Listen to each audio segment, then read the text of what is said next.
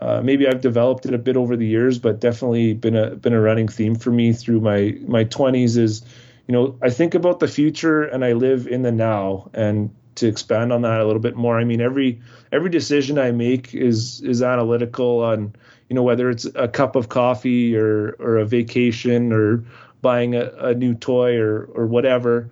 Um, I'm thinking about you know how much joy is this bringing me today versus what it could cost me in the future. And the second part of that is live in the now. I mean, I do really enjoy what I'm doing. I, I, I enjoy pretty much every day. I mean, there's always you know the odd rough day here or there, but um, I mean, my outlook on life. I enjoy when I'm at work. I look forward to the work week. I look forward to the weekends. I look forward to our holidays. Welcome, millionaires and future millionaires. You're listening to the Millionaires Unveiled podcast, a show where you'll hear the stories and interviews of everyday millionaires. We'll unveil their decisions, their strategies, and their portfolio allocation. Now to your host, Jace Mattinson. Welcome back to another episode of the Millionaires Unveiled podcast. This is episode number 289. Stace, how's it going? Going well over here. So we were talking. We just wrapped up Easter yesterday. So happy. Hope everyone had a good Easter yesterday. And I decided to dig in a little bit on the economics of Easter. It's pretty mind blowing. Actually, had no idea how much you know we as a country spend on this holiday. So the the the big figure is we basically go through 180 million Easter eggs, which is insane. 83% of families in America participate in Easter egg hunt. And I guess we were part of that because we did one for our family, but we also took our kids to an Easter egg hunt. I got a text from Stace on Friday night that there was this helicopter drop of Easter eggs it was like 80,000 eggs. I'm like, what? This seems like a joke, like some prank, right? Sure enough, we showed up and they were dropping 80,000 plus Easter eggs from helicopter, which was absolutely insane. And so we were, I guess I thought 80,000 was a lot, but you think about 180 million eggs every year, that is absolutely crazy. The other startling, I don't know if it's startling, but the, the, the crazy fact about Easter is the average family spends about $170 on Easter between food and gifts and eggs and all sorts of stuff. So, actually, sorry, the average person spent, who celebrates Easter spends $170. So, I guess with a family of, of four, I'm assuming this is, yeah, I guess with a family of four, you know, you're spending what? $680. That seems insane to me. But under budget, under budget right here. Yeah, yeah, no kidding. We, the kids had a great time though. You just need to hide a few plastic eggs and they're good to go. Like you don't even have to give them anything. But anyway, pretty pretty wild. I think the other interesting fact, hun, eighty-one percent of parents steal their candy from their children's. Did you steal any candy from I our did. kids? I did actually tonight. I stole I was looking for a Twix, but the only Twix I saw was a the Twix egg, and I only gave the kids one of those, so I thought I'd get found out. So it was a Hershey's Nugget, which was not as good as the Twix egg would have been. So a little bit of remorse on my choice, but I was trying to work quickly under pressure. Yeah. Well, at any rate, maybe uh, Jimmy Kimmel will start doing uh, a, a uh, you know, a Easter egg or Easter candy prank instead of just Halloween. This is another interesting fact. I don't know if we didn't do any chocolate bunnies this year, but seventy-eight percent. Actually, oh, you did. I did too. Oh, okay. Yeah, one like mini Lindt chocolate bunny. I had to do Lindt because it's my favorite, and there came five in a pack, and we have three kids, so the leftovers obviously needed to be high quality for me personally. Hmm. Let me let me throw this out to you. So, seventy-eight percent of Americans eat what first of the bunny? I feel like the ears are a safe choice. Yep, seventy-eight percent eat the ears first. Eleven percent eat the tail and 11% eat the uh, the feet. So if the, if this were a multiple choice exam, I am knocking it out of the park. I must say. oh man, good times. Anyway, I hope everybody had a great Easter. We got a great show today. We have got Kyle. He's got a net worth of a million bucks. He uh, he's 29 years old, so one of our younger millionaires. He's got a, his own business in the heavy equipment space and, and does a little bit of farming as well. And uh, yeah, it's split between cash, home equity, his business, and, and retirement accounts. So, great interview with with Kyle, especially for how much success he's had at such a young age and just the mindset that uh, he's been able to develop. And it's gonna be a great interview. I'm super uh, super stoked for this one. So last week we had Lane. He had a net worth of uh, 10 million plus. About 90 percent of that was in real estate. He started his career as a civil in- industrial engineer and then started buying rental properties in 09. So go check out that. It's episode number 288. I'd like to be on the show, reach out to us, millionairesunveiled at gmail.com. Always looking for new guests. If you haven't heard your story, please reach out. I know there's several professions that I don't think I've we've had I don't know, there's a bunch of things I can think of that I guess professions that we I mean all sorts of different medical we haven't had on, all sorts of different, you know, I guess legal we've had a couple, but not as many as I you know probably would have expected, depending on what kind of law is practiced, and you know some of those that people have to take on you know a lot more schooling and student debt. We just haven't, at least definitely not lately either. I don't know, I don't know where they're at. Where are they hiding? Got to get some of them on the show. Also, if you want to ask a millionaire question, we've got a speak pipe on our website, and you can record that on there, or obviously you can just uh, reach out, send us an email millionairesunveiled at gmail.com. As always, please leave a rating and review. Y'all done a phenomenal job on Spotify. I don't know where it's come from. I don't know if it's a Joe Rogan effect or what, but uh, Spotify has taken off the last couple weeks. So appreciate those that are you know reviewing or listening there. I don't know what's what uh, happening, but uh, yeah, we got one from. Uh, actually, I'm not even sure how to pronounce. It's dollar dollar seven blah blah blah. Anyway, said look forward to new episodes released weekly. I've been listening for over a year now, and I've listened to almost every episode back to 2019. Plan to listen to them all. So, trying to get uh, to a thousand ratings by the end of the year on iTunes. So, without any further delay, let's get into the interview with Kyle.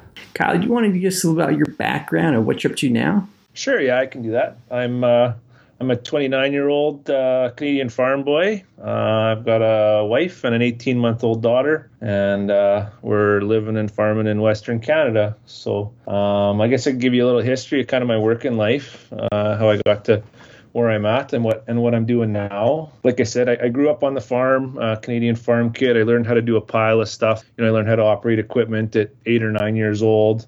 Learned how to fix stuff, get my hands dirty that kind of thing. So that was a that was a really good way to grow up. And then as soon as I got my driver's license when I was 16 and I could get a job and get get to and from work, uh, I started a job at the local lumber yard loading people's trailers and loading trucks. Uh, simple work, but it was tons of fun. I really enjoyed it. I was making uh, making 10 bucks an hour working, you know, 4 hour shifts after school or whatever, so 40 bucks a few times a week and uh, just started socking that away and and saving it. I was probably saving 80% of what I was making at that time, if not more. And I was hanging out with a friend one time and he took me down into his room and he, he pulled out a wad of cash and he showed it was like three or four hundred bucks. I mean, it wasn't a significant amount of money, but he told me it's all tips from delivering pizzas. And I was just blown away. He said, and that's on top of what I'm making, you know, an hour, which was more than I was making an hour. So I uh, immediately applied to a few, you know, pizza places and got a delivery driver job and started doing that, working for tips. And I was making like I don't know, 25 bucks an hour, 25 to 30 bucks an hour through high school and in, into uh, college between my my wages and tips, which was really really awesome. And I I just saved a ton of it. I, you know, I living at home with mom and dad, and I didn't really have any major expenses, so saved and saved and saved. And then after high school, I took a two-year degree or two-year program for at a local technology institute, and that was good. It wasn't my favorite thing. I don't know. I don't know if it was the best path for me, but everybody told me go to school and and get yourself some paperwork that I think was really important for my parents' generation. So I did that, and it was okay. It was an experience, anyways. I definitely definitely got something out of it. It didn't cost me a whole bunch. Mom and dad paid for my first year, so that was covered. And then uh, I applied for a ton of scholarships for my second year, and I got two or three of them. I actually made more in scholarships than what I spent on the school year, which was pretty cool. I think I came out a couple thousand dollars ahead on that one. And same thing, living at home, uh, working all through college and saving money and after that, I uh, kind of putzed around for a little bit, looked for stuff to do, and kind of through a friend of a friend, I got hired onto this corporate position, uh, oil field work. It was a, a, local testing facility for for pipeline equipment, uh, and it was a really really cool job, and I was super excited about uh, that path and where that was going. And three months into that, they called me into the office and said, uh, "We're going to end your probationary period today. We don't want you to stay on with us." And they didn't give me any reasons or ifs or whys or anything like that. They just gave me a, a little bit of a severance check and sent me on my way. So that was a bit of a, a flip upside down for me. Kind of everything was going to plan, just how I expected it to go. And somebody told me that I wasn't allowed to go there anymore. So going on from that, I kind of decided that that was that was it for me working for somebody else and, and building somebody else's dream. I was going to figure out how to do it on my own and be my own boss. So, uh, yeah, from there, I, I just kind of took on all kinds of stuff. In, in my early 20s, I was doing, I started a a drone sales and service business for agricultural drones. I was selling agricultural fertilizers and supplies. I was driving truck for a, a fella at a feed lot and helping on the farm and uh, and then doing whatever else I could find on the doing else whatever uh, whatever else I could find on the uh, on the side just to keep myself busy. I was working tons and tons of hours. I mean, you know, playing a little bit on the sides, but yeah, I definitely took advantage of the time where I didn't have any, you know, other major responsibilities or anything. I was still living at home. And, you know, I kept saving money. And then when the feedlot manager I was working with moved away, he offered the the portion of the business that he was up for sale for us to buy, which was the trucking and the and the corral cleaning and stuff. So I'd saved about fifty thousand dollars by that time, and I used that cash to get myself started with that business. I bought a couple trucks and trailers and started doing some custom farming work. And uh, didn't take me long to figure out, you know, if I could make profit of three hundred dollars on one truck and six hundred dollars a day on two trucks, and you know, if I get three or four trucks and I could make nine or twelve hundred bucks a day, and I could really multiply my income that way. So that led to me purchasing more equipment, more trucks and trailers, and, and eventually more uh, heavy equipment to for whatever to fit the need for whatever I was doing, and uh, just multiplying my income that way, and that worked me into to generating a whole whole bunch more, I think, than I could have just worked and done uh, working hourly by myself. So that kind of takes me to where I'm at today. I'm I'm still doing that, and uh, and that's a good little business for us, and we're uh, we're enjoying that. It's lots of work, it's lots of hours, but uh, but it's it's fulfilling, and I enjoy it. I do. Uh, enjoy the work that I do for sure. It's it's dirty it's not always uh, it's not always pretty, but it's uh, it's up my alley. It's something I enjoy for sure. Good for you. So, what is your net worth today?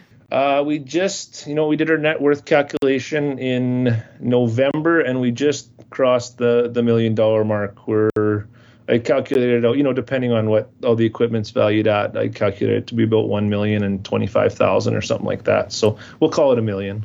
Nice, doing the million dollar holler. I like it. Holler. nice. So, what's the breakup of, of the million bucks?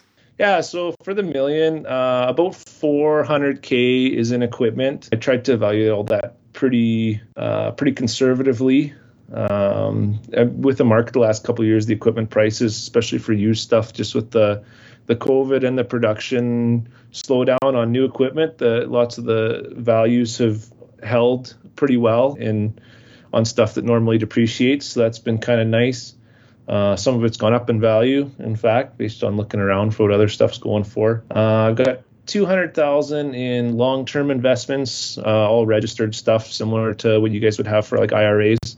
We have uh, tax-free savings account and uh, registered retirement savings accounts up here. Uh, we've got about 100,000 equity in our home, and then um, about 300k in cash that I've moved into some high-interest savings accounts. That now that the interest rates are a little bit more reasonable, that I plan to use that to pay off the house when our mortgage term comes up in 12 months or so here. So that's where it is. And when you say you you're going to use that to pay off the house, are you on a on a short term loan that, that, you, that you're going to have to either refinance or pay off, or, or what, what does that entail? Yeah, so when we uh, when we signed up for the mortgage, it was a it was a 25 year amortization and a, a 55 month term that we'll renegotiate after 55 months. So that'll be coming up uh, in the first part of next year. And you plan on just paying off the house then at that point? Yeah, I think so. Um, I mean, if the interest rates drop back down to where they are, we might consider keeping a chunk of that money in investments. But, you know, with six or seven or who knows how high the interest rates are going to get here, they seem to be still climbing. We have the cash around to pay it off. So we don't have to worry about it if the interest rates are too high or, you know, at 6%, I'm going to pay it off. I'm not making anything. I haven't been making that much in investments in the last couple years, so I'd I'd rather I'd prefer not to have the risk. I know it's not it's not something that a lot of the millionaires do. Like listening to the show, lots of people will will carry the mortgage at at low interest rates and invest in other stuff. But I think of it as, you know, if I had the house paid off, I'd never take out a home equity line on it to go invest in something else. So in essence, it's the same thing by not paying it off and investing it somewhere else. I'd prefer to have it gone, and then you know that's that's not money that I'm going to spend on a toy or something else. Yeah, it's interesting to think about the psychology uh, uh, of a mortgage that you bring up, where if you had it paid off, you wouldn't go and borrow against it today to have the cash in the bank that you have now, but you're in that position and you want to go take that cash and essentially pay it off. Why not just do it now instead of in a year from now? Yeah, so I mean, in a year from now, like if the interest rates are going to be back down at one and a half or two percent, I mean, it might be beneficial enough for me to keep it invested somewhere else. I've just stuck it in like uh, the my interest rate's on at like two point seven, and uh, the high interest savings account is like four and a quarter or something right now. So even after I pay taxes on that, I'm not really losing any money. At least I have the option when the time comes up to go either direction with it. I can um, I can make a decision in the future. You know, knowing more 12 months from now than what I know now. How much do you decide to reinvest in your business versus maybe use for other things or other investments? Yeah, so. Uh, I mean, at, at the start of the business, obviously everything was was going back into it, and I actually lived at home for the first few years that I was doing it and filling up my mom and dad's yard with all the equipment. They were super happy about that. Uh, but now I've pretty much got everything that I need to do the job. Um, you know, every now and then something will come up where I could use a different piece of equipment or another something to do a different kind of job. So I keep quite a bit of cash around available for that or uh, or funds accessible to do that. But I'm definitely in the last year, year or two, I've been starting to to peel off a little bit of the money and enjoy some of it as income and uh, and play with a little bit of it too. I've been a, a pretty pretty frugal saver, you know, for the majority of my 20s. So just in the last couple years, I'm starting to get into a few more expensive hobbies and trying to enjoy some of my time that way. What what expensive hobbies are we speaking about? So my big one right now, I uh, have have a couple local farmers that have some airplanes, and they took me for a ride and they got me hooked. So I got my pilot's license, and I've been enjoying that and building some time and and developing that skill. And then uh, in the winter, I like to go to the hills a little bit and do some mountain snowmobiling and and stuff like that, which is which is really cool. If if the listeners, you know, if you've never done that, you have a chance to take this little thing up to the top of the mountain where there's eight feet of snow and and it's just bottomless and you can you know you can go anywhere. It's such a cool experience. We try and get out a couple times a year and do that as well. Do you have a plane or are you leasing a plane using your friend's planes? Yeah so for now i'm just renting. One of my goals is to get to a point where i feel like i can afford a plane and get into something. I'm probably close to that point where i where i could do it. I still feel like it's a little bit too parasitic on my income uh, and my wealth building to afford one right now. Like uh, the economics of airplanes are interesting because the planes themselves don't lose value, but uh, it's your annual operating costs that that really kill you. Your uh, you know your hangar is probably going to be three or four hundred bucks a month, and your you know your insurance and annuals. Like they say, I, I don't know what the costs are in the states, but they say up here, you know, you're you're ten thousand dollars a year into it before you turn the key, and then once you and then it's you know it's going to be another 30 or 40 bucks an hour cost for you to fly it on top of that depending on what you're flying. So the cost of the airplane doesn't really scare me, but the operating costs. And if I could, uh, you know, find a good partner or two to get in on something and, and split those costs up, then that's probably something that would make it a little bit more appealing for me to jump in. You know, I'd, I'd be ready for that now, probably. For me to do it on my own right now, uh, I just I just feel like it's just a little bit too parasitic on some of my other goals, some of my net worth building goals. Is there a number you feel like you'd feel comfortable uh, pulling the trigger on? I don't know, like uh, like I I feel like we're almost there. I don't. It's more more of a feeling for me than a number, I guess. That's that's probably not really good math, but you know, five years ago, I started considering the option of buying a plane, and I I felt like there's no way I could do it right now. You know, it would be such a burden on my finances. But uh, I'm, I'm getting to the point now where it feels like, you know, if I did it, it wouldn't kill me. I could probably afford it, but I think it would slow me down too much and where I want to get. So, and I think it's a cash flow thing too. So, where I'm getting, you know, maybe I have another year or two with comfortable income or similar income and cash flow to what I've been having, where I'm not buying any new equipment or expanding the business too much more, where I'll, I'll feel comfortable that that's a step I can take and get into something. And like I said, they don't really lose value. Most of them are you know 40 or 50 years old and they're selling for more than they sold out of the factory. So i guess once once i feel like i can afford it the risk to buy it is is pretty low. You can always sell it again if you got caught. So as soon as i feel like i can afford the the monthly bills. You, you know what? I feel like i've heard the song before. I think that jace thought he was going to buy a tesla at a certain mark and now he says he still doesn't feel like he can buy a tesla and the mark keeps moving. So I've I've heard this before. So you said you have some other net worth goals in mind. So w- what are those? Yeah. So my my original net worth goal um, was a million dollars by 30. So we did that a year early. And then originally I'd wanted to be financially retired by 35, and I think I'm stretching that to 40. Um, just because I'm I feel like I want to start, you know, now that we've got the kids going and and uh, and I'm really enjoying some of the hobbies and stuff. I'm just going to slow down on that stuff a little bit. You know, there's no race to to get there by 40. There's lots of life to live after that. There's no point working my first 20 years or my first 40 years away and then trying to enjoy it all at the end. I'm just deciding to pace myself a little bit more. But uh, financial retirement by 40, I think, is a, a reasonable goal for me. And what does financial retirement look like for you? Or sound like, or what are you envisioning there? Yeah, so the way I see it now, I mean, with a million dollar net worth, I could pay myself a hundred grand a year if I wanted to run it down to zero with with no growth, and I'd be fine for ten years.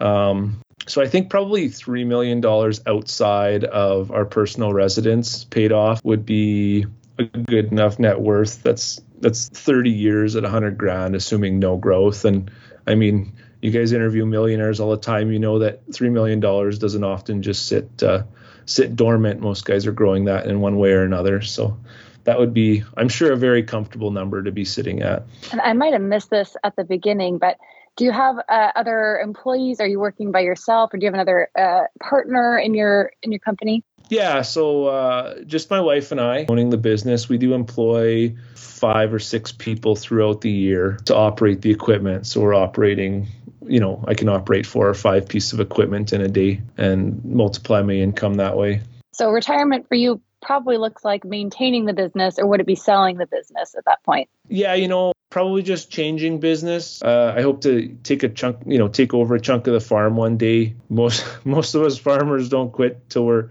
you know not able to physically do it anymore by any means so I'll, I'll probably just rework into into something else i don't I don't think I'll do this forever, but for now, I'm I'm definitely happy doing it. I don't don't have a retirement age or retirement uh, like a retirement age goal when I want to be done. I'll, I'll probably I get a lot of, of joy and fulfillment out of working. Um, so I'll probably work until I can't anymore to some capacity. It, it'll be maybe more. It might it might be different what I'm doing, especially as you know my my body gets older and operating equipment can be hard on the body. So as I get older, I'll maybe move more into management or maybe a whole different area altogether. It's it's really hard to say. I'm uh, I, I like to look you know outlook five or ten years, but at the same time, I'm I'm happy to kind of go with the flow and and take the opportunities that present themselves to me. And I find that you never really know where you end up, and you can plan all you want, but do some macro planning, and other than that, I just kind of kind of take things as they come. I've heard you say we a lot throughout this interview process. So what I'm, I'm hearing we, I'm, I'm feeling this is your family. What kind of role is your family playing uh, for you throughout this financial journey? Yeah, so we uh, we have a bit more of a traditional family structure. So I am the sole.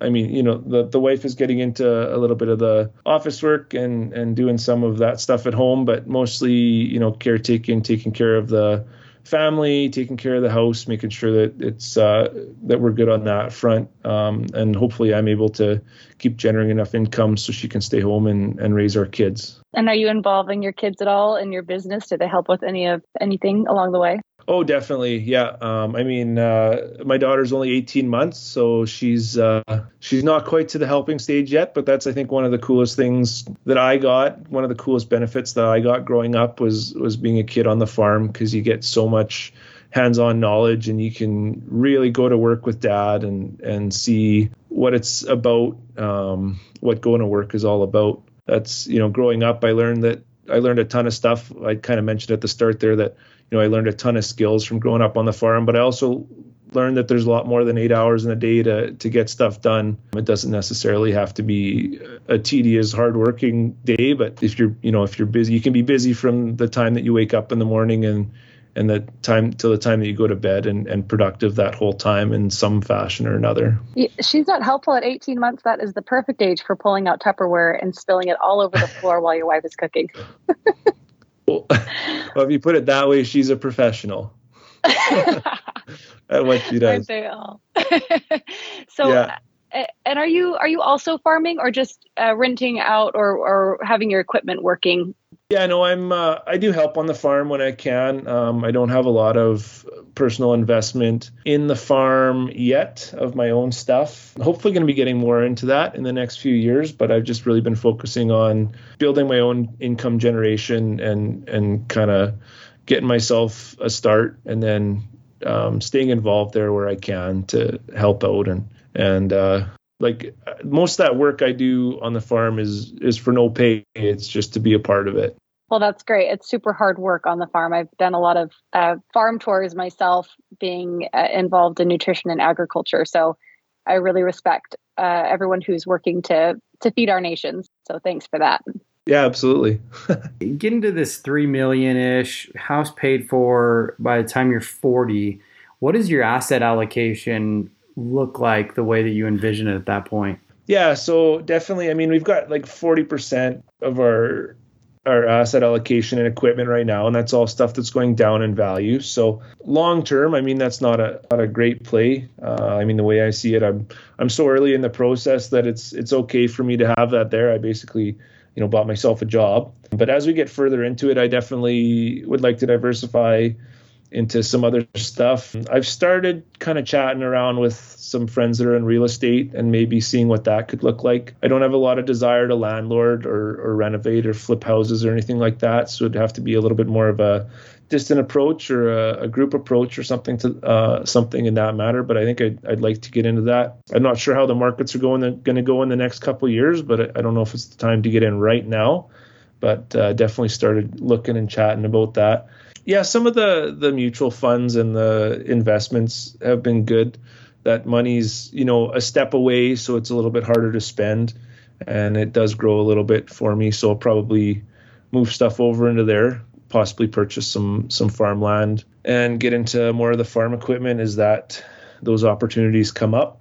If they do come up, do your friends and family know of your wealth and success at such a young age? Not too many. I told my parents uh, so they're aware. And uh, one friend who who lives you know 800 kilometers away or 400 miles away, so he's he's a little bit more removed. But I've kind of been breaking into and thinking about doing some financial coaching or um, teaching for for younger folks, high school or college age students. I think that's something I'd love to get into one day. You know, maybe five years from now, maybe I start on it soon. Something I kind of been cooking up. So uh, that's one one direction we might go. Do, do you plan to continue to to contribute to the TFSA going forward? Yeah, definitely. So our TFSAs are um, are limited, you know, so much a year. So uh, I we max out mine and my wife's every year to the maximum amount, and we allocate those in a little bit more of an aggressive investment. So that hurt us hurt us a bit in 2021. But uh, theoretically, I mean, the more aggressive growth being not taxed is uh, is where we want that. And then we have our RRSPs, our registered retirement savings plan, uh, which is our pre-tax investments in a little bit more conservative funds. When you were dating and, and early in marriage, what were the financial conversations like between you and your your wife? Yeah, that's a great question. We actually come from uh, very different financial backgrounds. Um, money was something that we talked a fair amount about in in our house, especially with the farming and stuff. We got a pretty good handle on on economics and uh, markets and how things work, buying and selling, and the value of a dollar. And uh, and my wife came from the city, and her family didn't talk too much about finances and and whatnot. So lots of it was hopefully me teaching, not not preaching, for some of our stuff. And uh, and my wife's really come a long way in learning kind of the the methods and and the strategy that I've been using, or now we've been using to uh, grow. And and she's really now that she's starting to see the results of what we're doing she's really on board and she's getting more and more interested and invested in in how some of this part works. Um, originally i pretty well did all that. And just in the last i'd say year or so she's really asking a lot more questions and, and getting a better grasp on it so through our dating it was it was more you know, I, I tried really hard not to be overbearing on the stuff. She uh, she had some student loans coming into our relationship, so I wanted to. Uh, she was still going to school when we first started dating, so I you know I just tried to start with trying to get her to understand you know really what those loans were costing and how much money that was and how long it was going to take it off.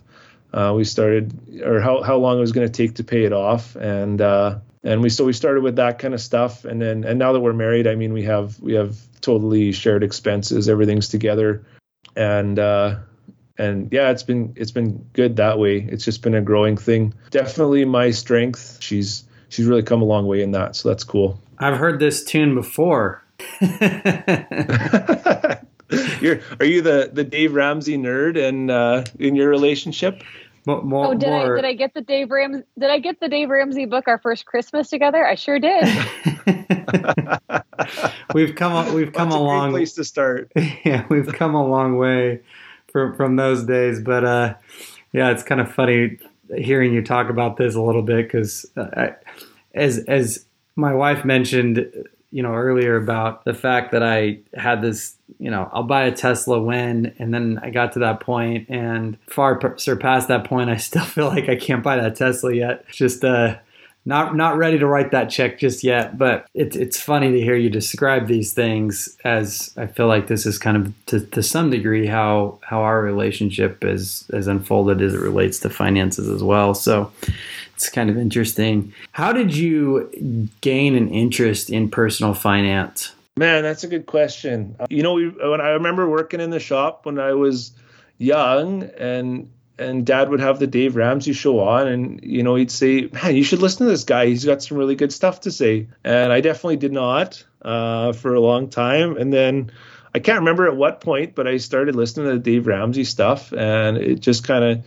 kind of took off for me a little bit at that point. I mean, I always had a bit more of an interest in the economic side. I remember when I was young, we have a, I don't know if you guys have 4 H in the States, we have a 4 H program here, which is kind of agricultural training for kids. So you can, you know, you can raise a steer, you can do horse 4 H or whatever. And I really wanted to do the steer 4-H, which is and my and my parents said like, no, we're not going to put you in it because you just want to do it for the money because you know you could somebody's going to give you a cow for next to nothing and you're not going to pay for the feed and you're going to sell it for you know a ridiculous price because you're going to brush it and comb it and and whatever. And i really wanted to do that and, and mom said no i don't think that's a good idea because you just want to do it for the money. But you know now i think if we were in that position again i think she'd be okay with it because that's you know that's how i see the world I maybe always have kind of dollars and cents in terms of what's what's valuable and what's not. I mean, every time I make a decision, it's what what's the value of this. You know, I I, I never go. I hardly ever go out to the movie theater because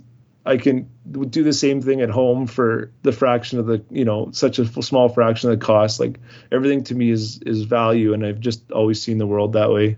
Have you um, started any accounts for your daughter? We have, yeah, actually. Uh, for when she was born, somebody gave us a fifty dollar check with her name on it, so I, I, was forced to start a bank account. But uh, but we did also um, we have RESPs here, which would be similar to your five twenty nines with a, a government match contribution up to like twenty five hundred dollars. So we've been maxing that out for her so far. So uh, we'll max it out for her maybe until the next one comes and then we'll max that out for them the next couple times and they can uh, they can have that grow. Mom and dad had done that for us and i had three or four thousand dollars by the time i got to uh, to college that i was able to use. It wasn't a pile but it had doubled in the time that from when they put it in to when we got to use it. So hopefully whatever we invest for for them starting now is is going to do well for them over the next 18 years or so. I think i see some steers in their future as well yeah, there definitely might be. Um, they're going to get the the. I don't know how much is good to talk about the money with your kids. I mean, all at an appropriate level, I guess, for their age. But uh, they're definitely going to be going to be getting the financial training as they grow. You know, you know, to some extent. Hopefully, hopefully, I don't bugger them up. no, I think I think that's good. Honestly, my parents never really talked about money. I remember asking my mom how expensive something was, and she would tell me more than your allowance. And, and so I, I really, uh, my dad was a physician, and and my parents just kind of, uh, and he had some other side businesses going on as well, and and he didn't really discuss money with us kids. And then my mom was has always been a, a homemaker. We have six kids in our family. My oldest brother has special needs, and she never talked about money. And so I was kind of financially illiterate in a lot of ways um, and so I wish that I would have been raised with a lot more intention in terms of teaching finance. You know, that's something uh, when we were quite young, mom set us up with our bank accounts, um, you know, probably six or seven years old, like bank accounts that we could have access to.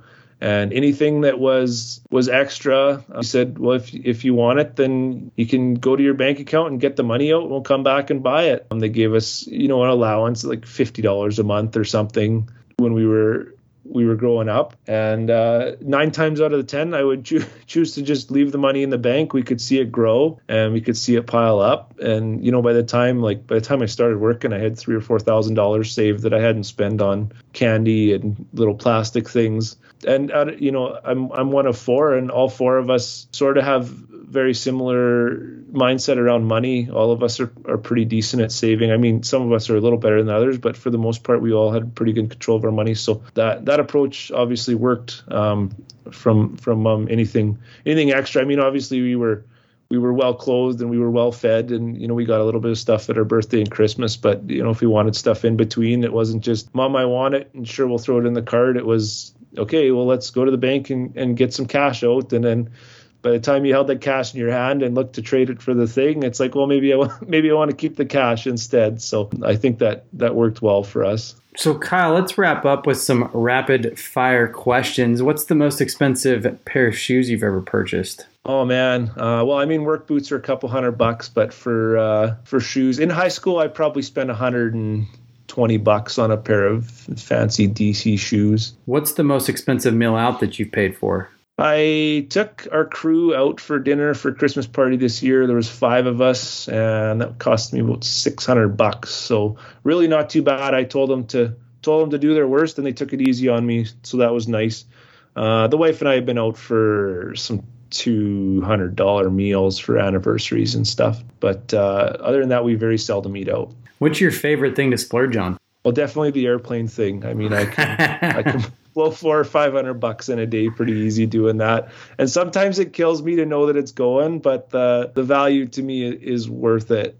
You know, I, I think about it as the big picture and building and, and learning the skills. So but you can definitely spend a lot of money in a hurry there. What was a key lesson you learned from your childhood? That's a good question. You know what? When we were walking out of the the grocery stores or whatever, they always had those little twisty things outside, you know, on the way out where you could put a quarter in and you get a little plastic thing. And every time we walked by, we'd we'd shout at mom that we wanted one, and she she told us no, they're just they're just junk. You don't need that in the house. And after she told us enough times, we finally got it. And now I don't have any of that. I'm very careful about what I spend on stuff that I'm, you know, only going to use once or never going to use at all. Or I'm, I'm very careful about the value of what I spend on. What's been your favorite bucket list item that you've done so far? Man, you know, uh, last summer I bought myself one of those paramotors. I don't know if you've ever seen one of them. They've got that you strap strap the fan on your back and you have a paragliding wing and you run into the sky and fly away. And that's something when I saw it online, it's like I have to do this. So I went out and, and got myself set up and trained and and bought one and I mean that's a pretty cool bucket list item that I get to keep doing over and over again. How expensive was that? Uh, that cost me about to get into it. I was a little bit under twenty thousand with training and all the extras. I'm sensing a theme that that Kyle likes to get up in the air and fly. that I do. I like to see things from the air, look down. Everything makes a lot more sense up there. Nobody can bug me. you can you can watch over the farm. I get it. I got it. It's crop crop checking right off. Yep, yep. Is there is there a bucket list experience that you're still looking forward to? You know, I keep telling myself I'm going to go skydiving. I think that's on everybody but everybody's bucket list item. And every time you know i compared to some of the money i spend on flying around it's really not that much money but i just can't bring myself to spend it. That's funny. Luck skill or hard work? How would you rank them? That's a really good question. I would say luck 5 to 10% maybe skills would be the 40 and 50% is just get up and go do it. I've got one last one for you. When did you feel like you could afford moving out of your parents' house?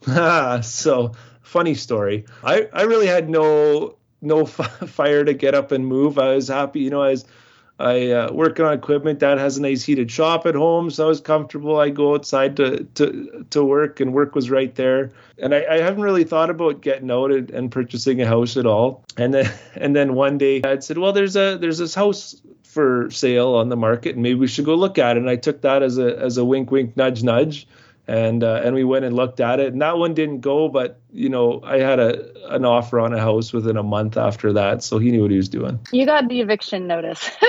I did. I got a very subtle eviction notice. And sorry was this before or after you were this was before you were married? Yes yeah yeah yeah. I uh, i moved out in it was a year or two before we got married. It was i think it was a year before we got engaged. Once i had the once I had the house and, and everything lined up, then I felt like we could move on to the next step. So we weren't going to be moving into my parents' basement. That's a good call.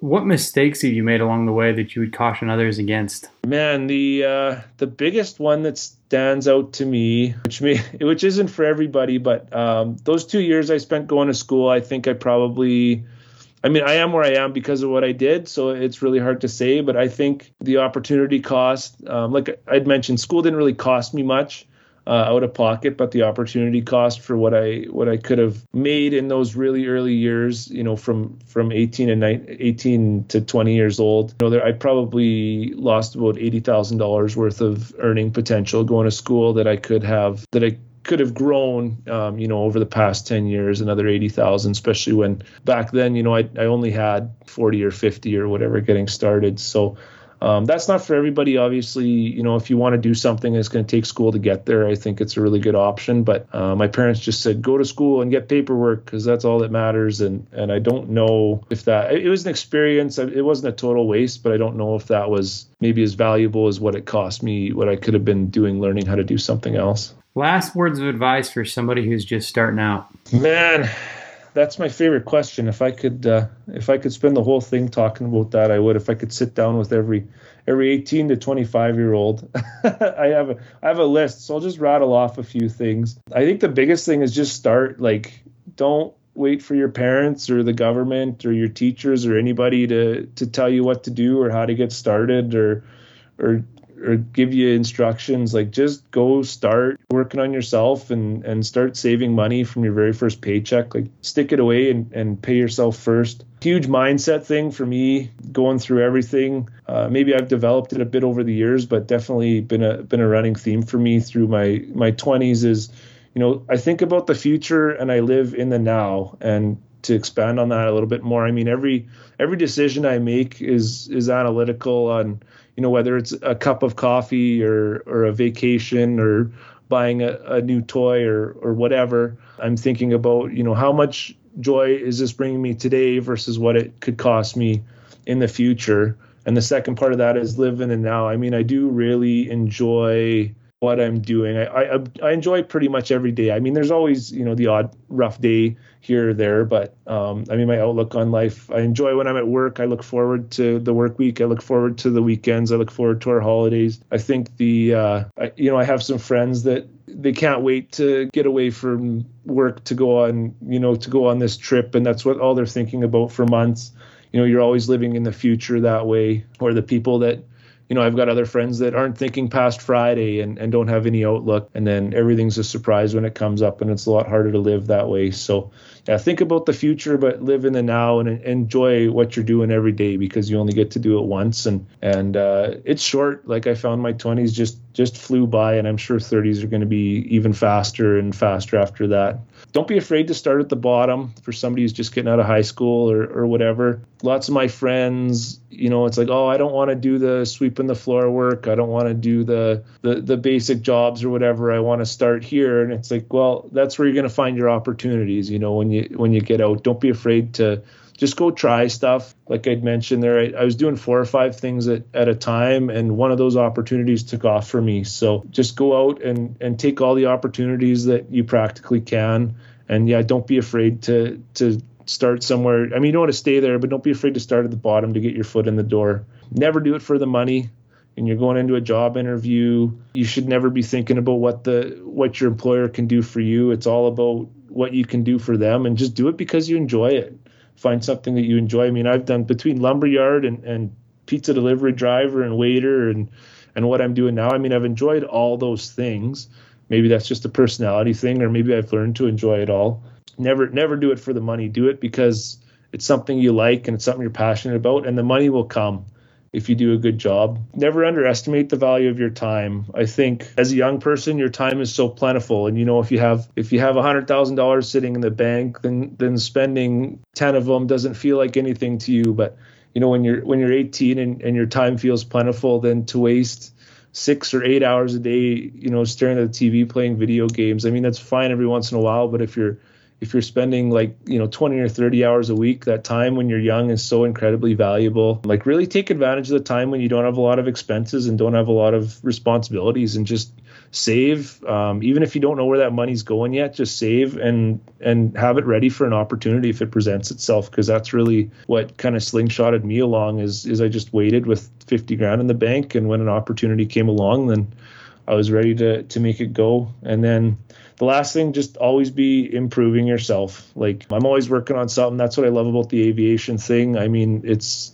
it's such a neat skill and just you know from one airplane to the next you can learn this to the paramotor to to whatever i mean there's so many different aspects of that you can always be learning um, guys in that field they're learning till they're done till they're done with that and I, I guess I'd make one more. Always have a. I, I've always lived with a lifestyle as a percentage of my income. So so if I'm making, you know, 50 grand a year, I thought, well, somebody can live on 30. So I'll live on 30. I'll live like I make 30 and I'll save the extra 20. And now that my, my income has grown, I still live like I make, you know, 60% of my income and, and I save the rest. So, uh, you know, and, and it's very, it's a very comfortable life that way and and we never have to worry about being tight. Like i've never been paycheck to paycheck. I don't know what that's like. So just operate out ahead and and live like the the common saying goes live on less than you make. I mean that's it's it's really not what you make it's what you spend. Like that's i know it's cliche but it, it's cliche for it's true. It is really true. Just live on less than you make. Awesome. That's Kyle with a net worth of a million dollars. Thanks for coming on the show today. Yeah, thanks for having me, guys. This has been uh, this has been fun.